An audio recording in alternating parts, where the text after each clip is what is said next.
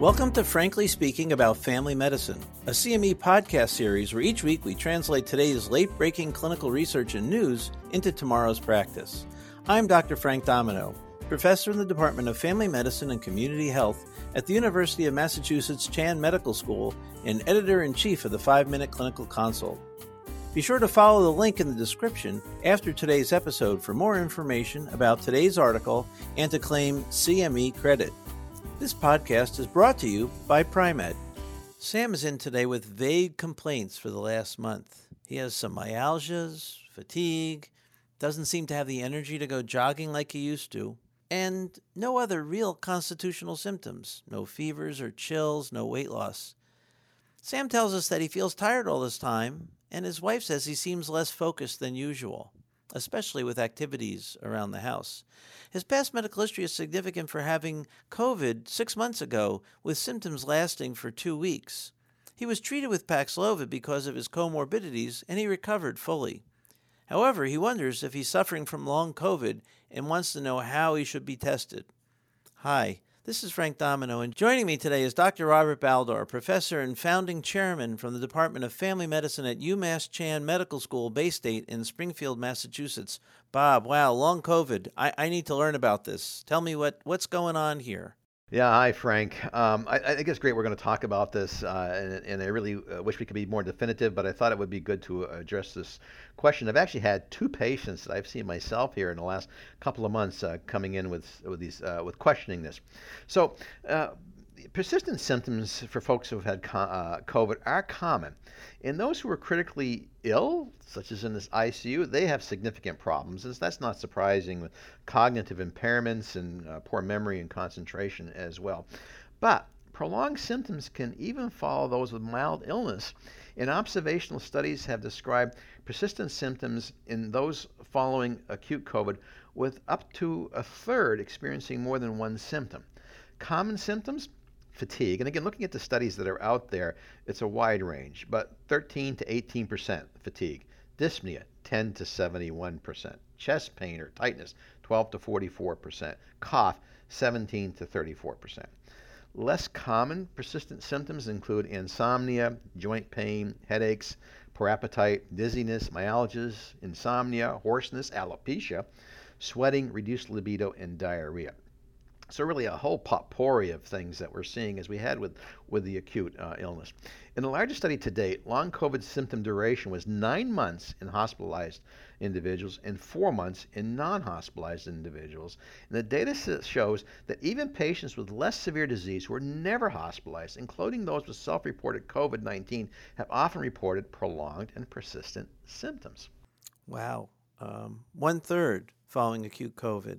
And I can, it makes sense for the hospitalized folks, but it does make you wonder about the non hospitalized folks and, and discerning that from anxiety, depression, dysthymia, Lyme this time of year. There, there's so many things that could cause people to have vague symptoms.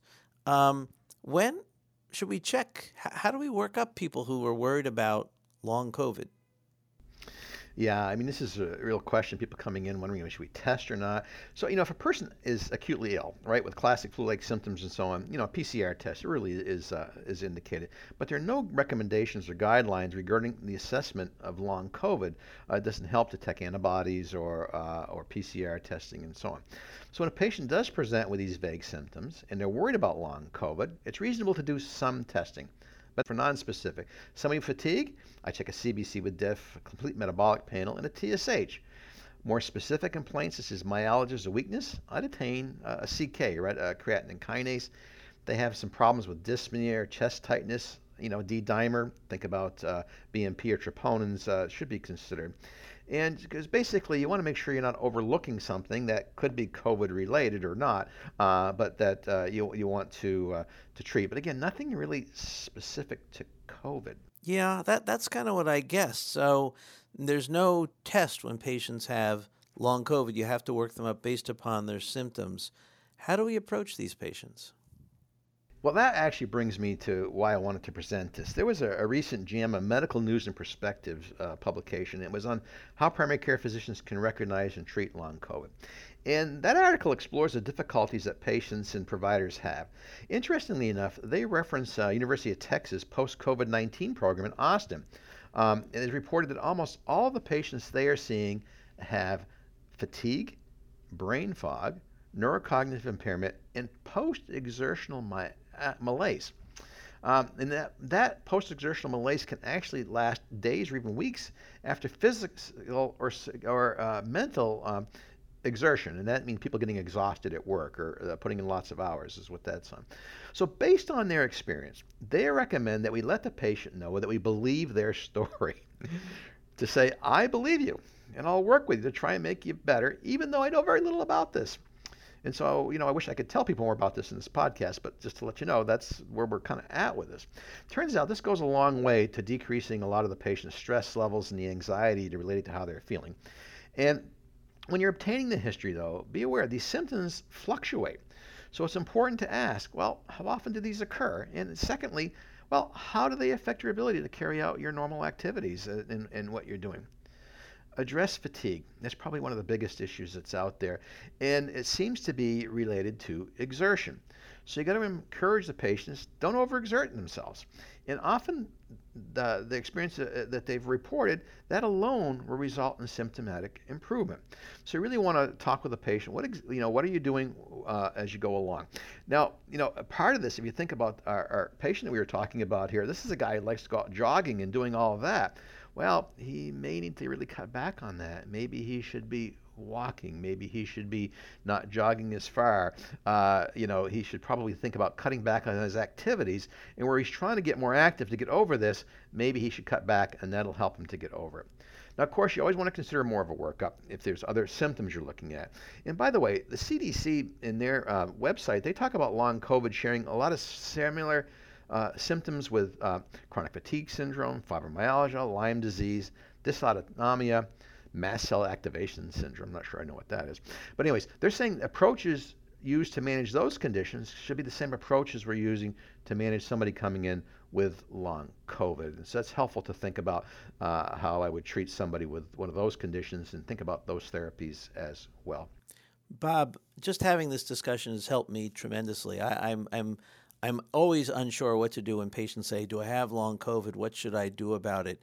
And and it does remind me of a quote that you always say by Sir Francis Peabody. Can you remind us of that?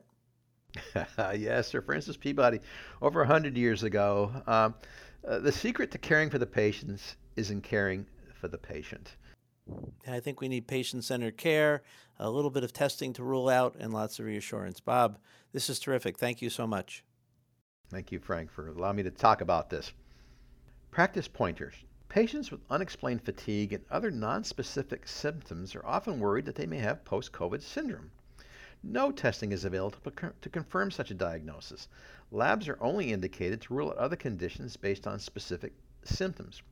Post exertional myalgia and fatigue is a common complaint and is best addressed by encouraging the patient to avoid overtaxing mental and or physical exertion. Join us next time when we discuss the new recommendations and data concerning breast cancer screening, especially considering starting screening black women around age 40.